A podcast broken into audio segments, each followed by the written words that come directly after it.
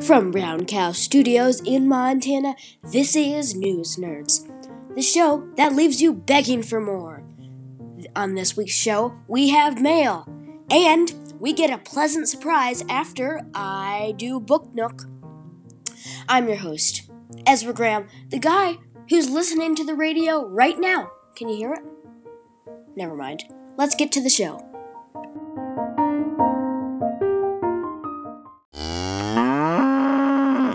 This week's Book Nook pick is the book Waiting for the Revolution, a Montana memoir. It's by Joanne Troxel.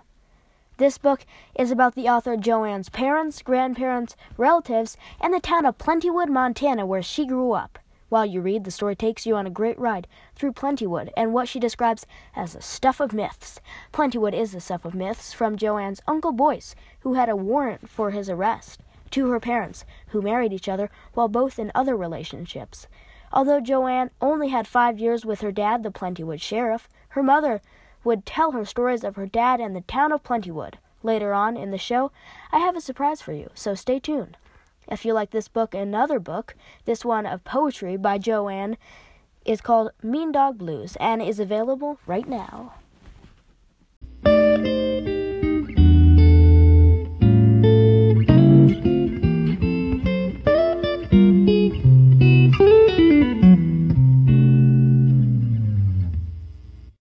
Forrest Fenn, an 89 year old, created a challenge 10 years ago that has finally been fulfilled. Forrest hid a bronze treasure chest filled with many valuable items, including gold and jewels somewhere in the Rocky Mountains. The contents of the chest are worth more than 1 million US dollars. The aim of the challenge was to get people outside and active, although many people have told Forrest to call off the challenge because of the dangerous terrain. He has kept it going for 10 years. Clues from a 24 line poem are published in Fenn's book called The Thrill of the Chase. You can also find clues online. The winner of the competition sent pictures of the chest of Forrest Fenn and was congratulated. The man who says that he is from the East did not put his name out publicly yet. Fenn said on his website, quote, It was under a canopy of stars in the lush forested vegetation of the Rocky Mountains, and had not moved from the spot where I had hid it more than ten years ago. I do not know the person who found it, but the poem in my book led him to the precise spot. Unquote.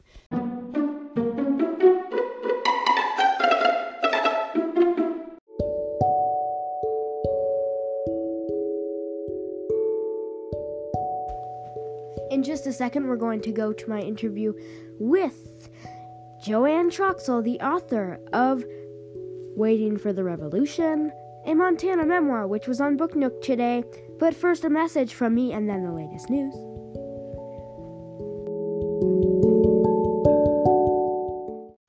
Hey, News Nerds listeners, it's your host, Ezra Graham. I just want to tell you that News Nerds is going to take kind of a summer break.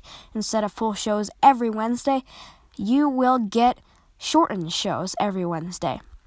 That will include an interview and some other content, but will not have all the content that a regular show would include.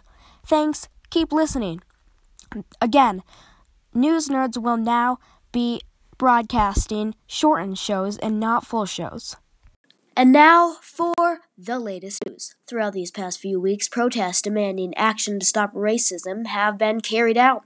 Recently, they went global, from Montana to Australia. The largely peaceful protests have brought thousands upon thousands of people onto the streets. Today, George Floyd's brother said to reporters, quote, It hurt just to watch 8 minutes and 46 seconds, and I was in pain. And the world is in pain right now. I love my brother. He's still here in spirit right now, and we need justice, and we demand justice. Unquote. This comes as memorials and protests honor George Floyd's life that was cut short when a police officer kneeled on his neck for an outrageous 8 minutes and 46 seconds.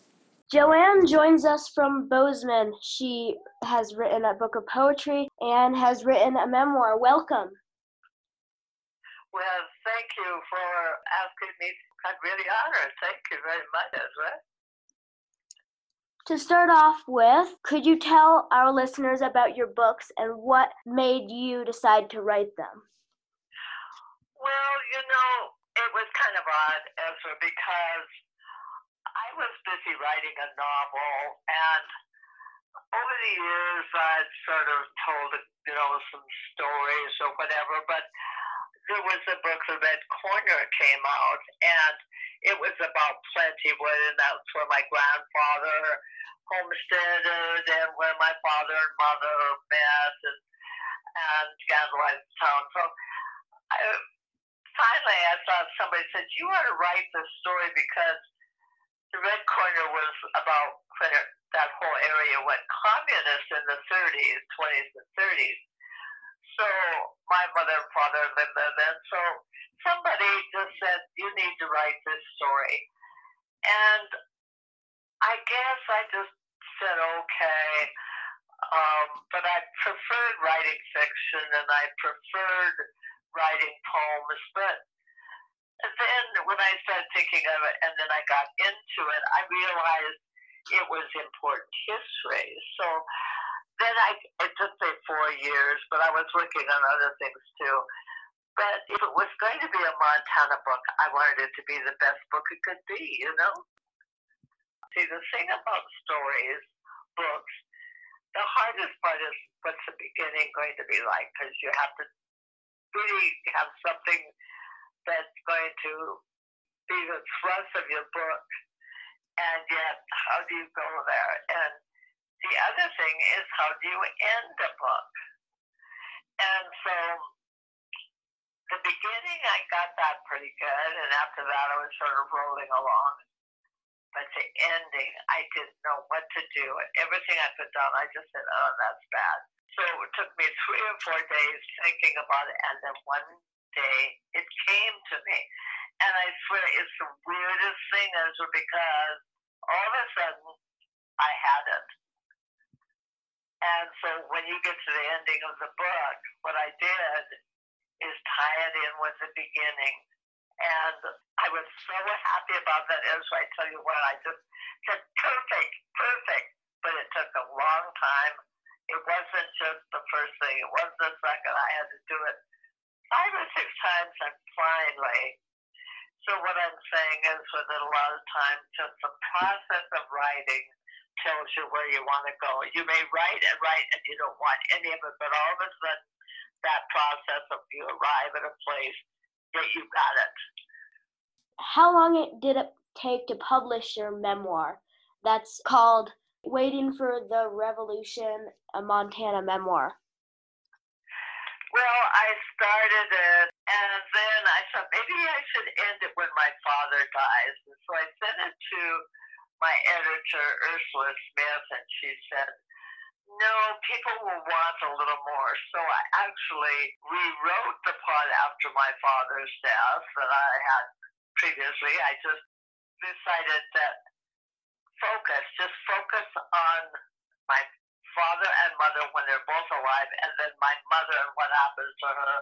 And so that's that's what I did, and that took me about four years. And I was, you know, I was working on other things, but I had to do some research too, Ezra, because I had a lot of memories and people told me things, and I'd met friends of my father and mother but I still had to verify. I had to be accurate because now I'm in more than just a story of my parents. I'm into a story of a time.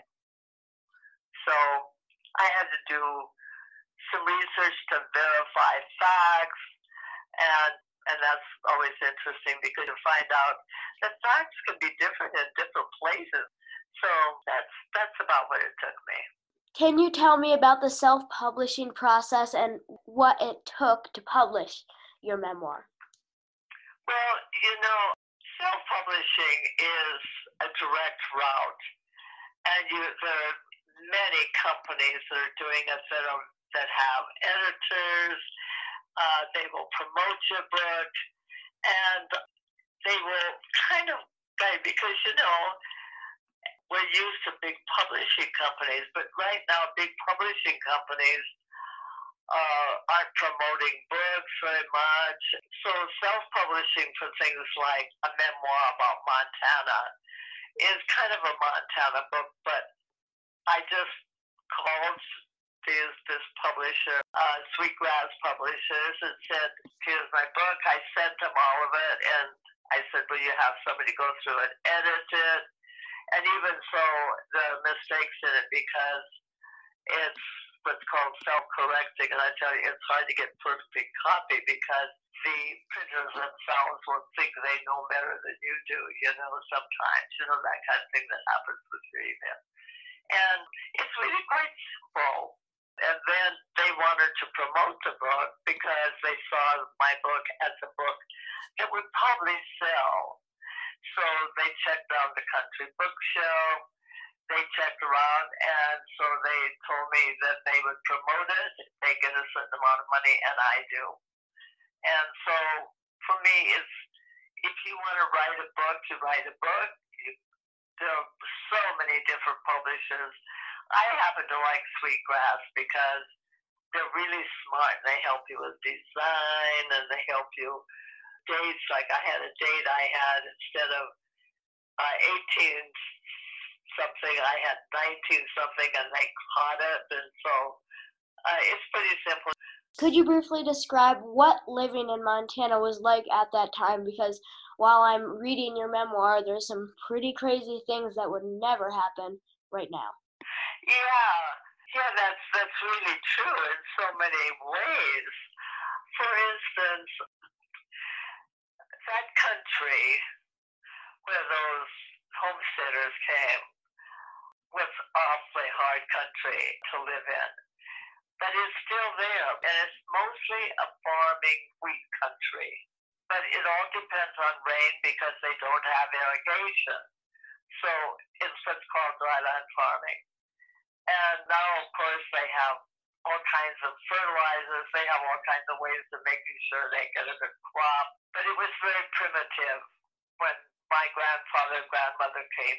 And it was hard times, and many of the people that came to homesteading were from other countries, of course. They were from the Scandinavian countries. And there was a Danish community there from Denmark, and there were Norwegians. But the thing is about those people is that they came from liberal places where cooperation was more important than competition.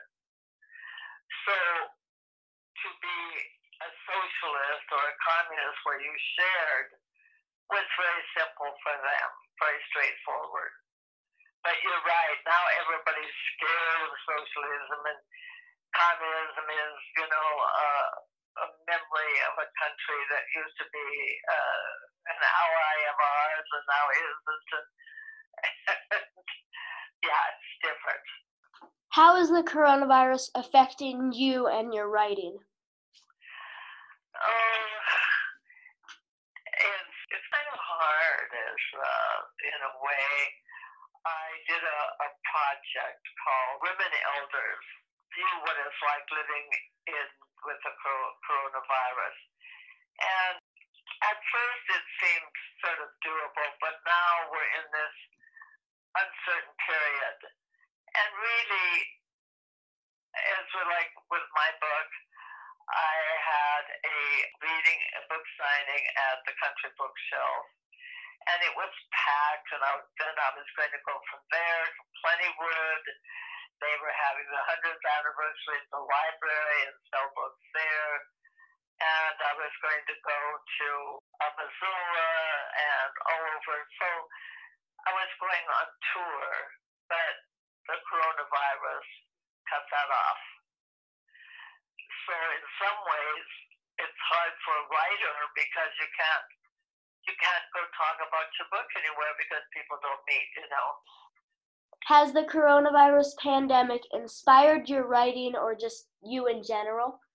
You know, in some ways it's inspired me to write letters to the editor because I feel like we had very, very poor president getting us ready for this pandemic, which he knew was coming.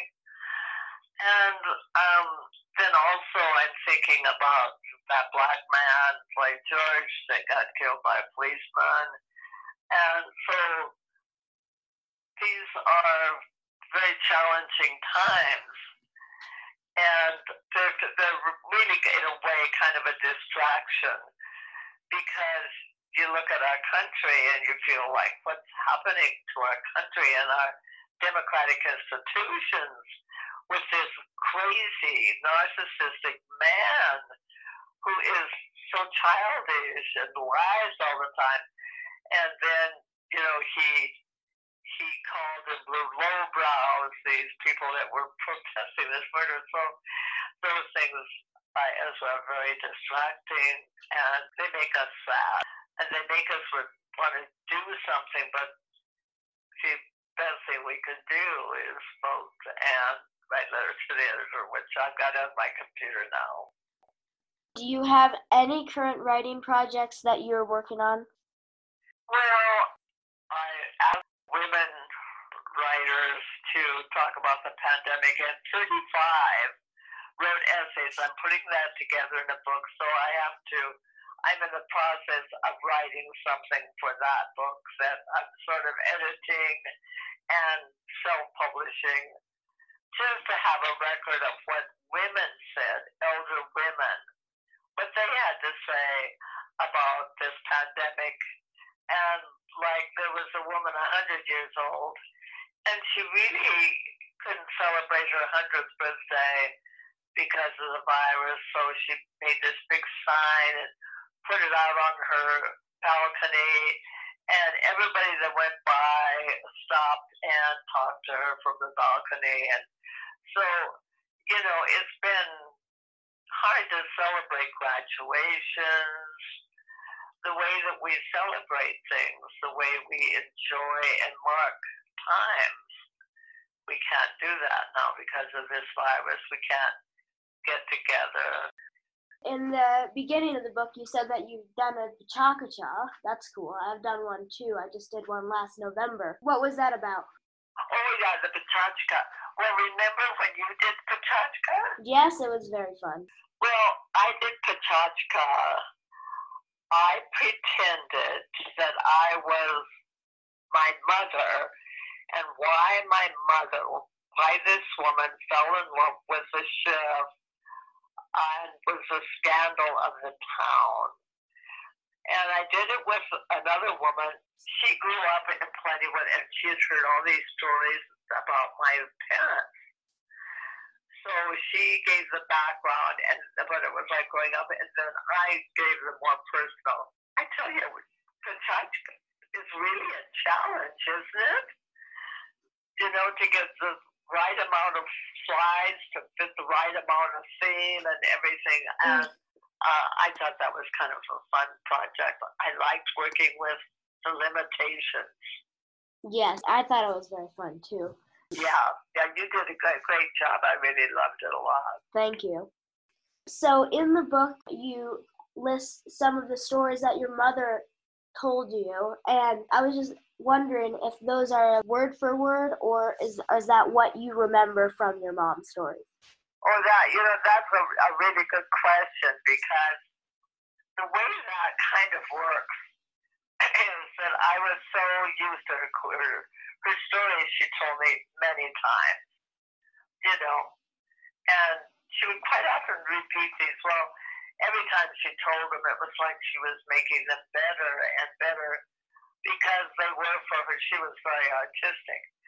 So I remembered all those stories, and I remember just being kind of mesmerized with them. So in a way, I had her voice in my head because as a little kid, she'd been telling me stories for years and years. So I knew how to do it, and I knew the subject. I knew, you know, they there might be like two different ones commingled, but they're her voice.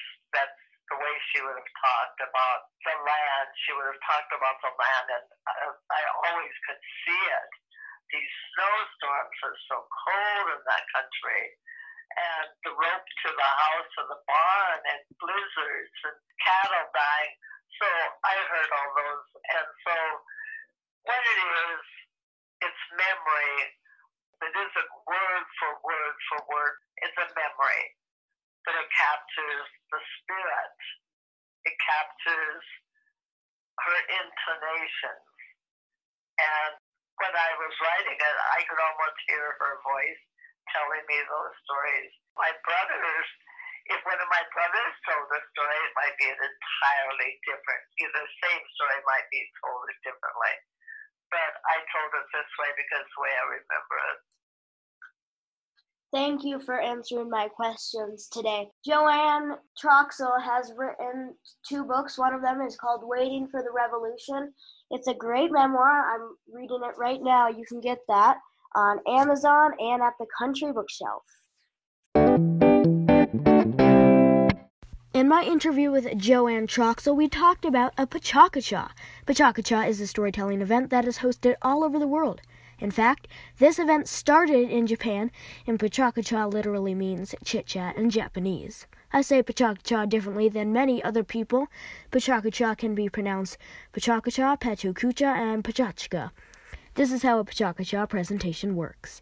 The presenter gets 20 slides to present a topic of their choice. They talk for 20 seconds per slide, which adds up to about 7 minutes of talking. Both me and Joanne have presented at a Pachakacha event. You can listen and watch Pachakacha presentations on YouTube and at the Pachakacha website. If you're wondering how to spell Pachakacha, it is P E C H A space K U C H A.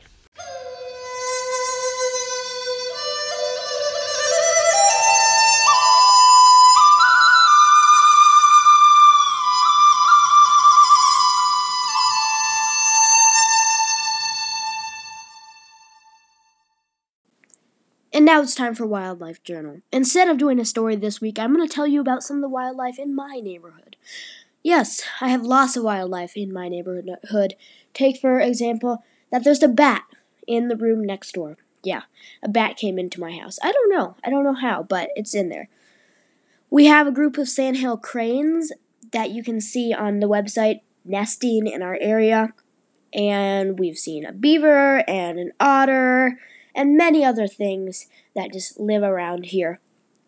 The other thing that is not so wild that we got is some chicks. They are domesticated, but I thought that I'd let you guys know on Wildlife Journal. Our chicks range from four days old to about four weeks old. Yesterday, I moved some of them out to the greenhouse, and they are very happy there. They have much more room, and I feed them every day with water and the chicken food. They can eat as much chicken food as they want, and they can also scavenge for little bugs in the ground. They love out being outside because they can find slugs and worms to eat up. The little ones that are four days old are so cute, and we got them from an incubator. An incubator it basically replicates the warmth of a mother, and we put eggs in the incubator, and after about 21 days, things started to get crazy. The eggs started to hatch, and little tiny chicks popped out of them. It was so fun to watch. And now it's for our musical segment. This week I'm going to play ABCDEFG, the remastered edition.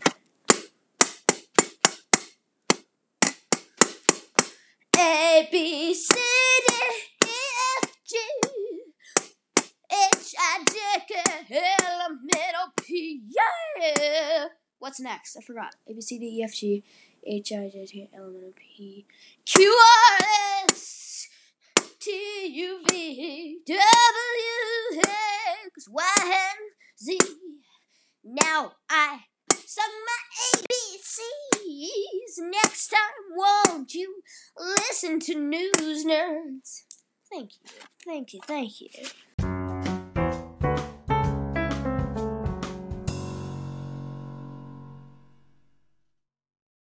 We got mail, and let's play it for you. Hello, Ezra. It's Richie and Ginger. we're in Florida. We just listened to Cow Pies and we can't stop laughing. We are looking forward every week to your news nerds. And cow pies. and we listen to it every Thursday morning before the sun comes up with our morning coffee. We are very proud of you and all you have accomplished. We send our love. Keep up the good work. I'm excited to announce that there has been some great developments in just this week with the Geographic Location Challenge. So let's get to it. With first place and 7% of all News Nerds listeners, we have California. Give California a big hand. Second of all, and second place, we have Ohio with 6%. Yay! And last but not least, with third place, we have Connecticut. So no runners up this week. First place, California. Second place, Ohio. And third place goes to Connecticut. Thank you, listeners.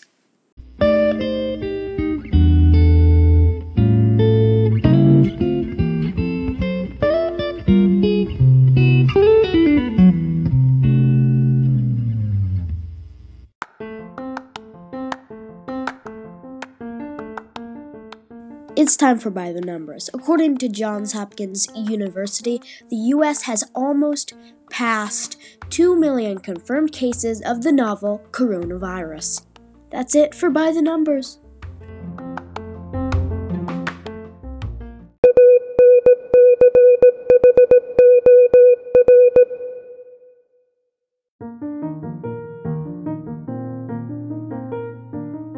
Our show has come to an end for this week. You can check out our website and subscribe for free today. You can also listen to the first ever Cow Pies episode, which came out last week. Special thanks to Joanne Troxel for popping in on this week's episode of News Nerds. I'm your host, Ezra Graham. We'll see you next week. Well, you know, not actually seeing you, but whatevs.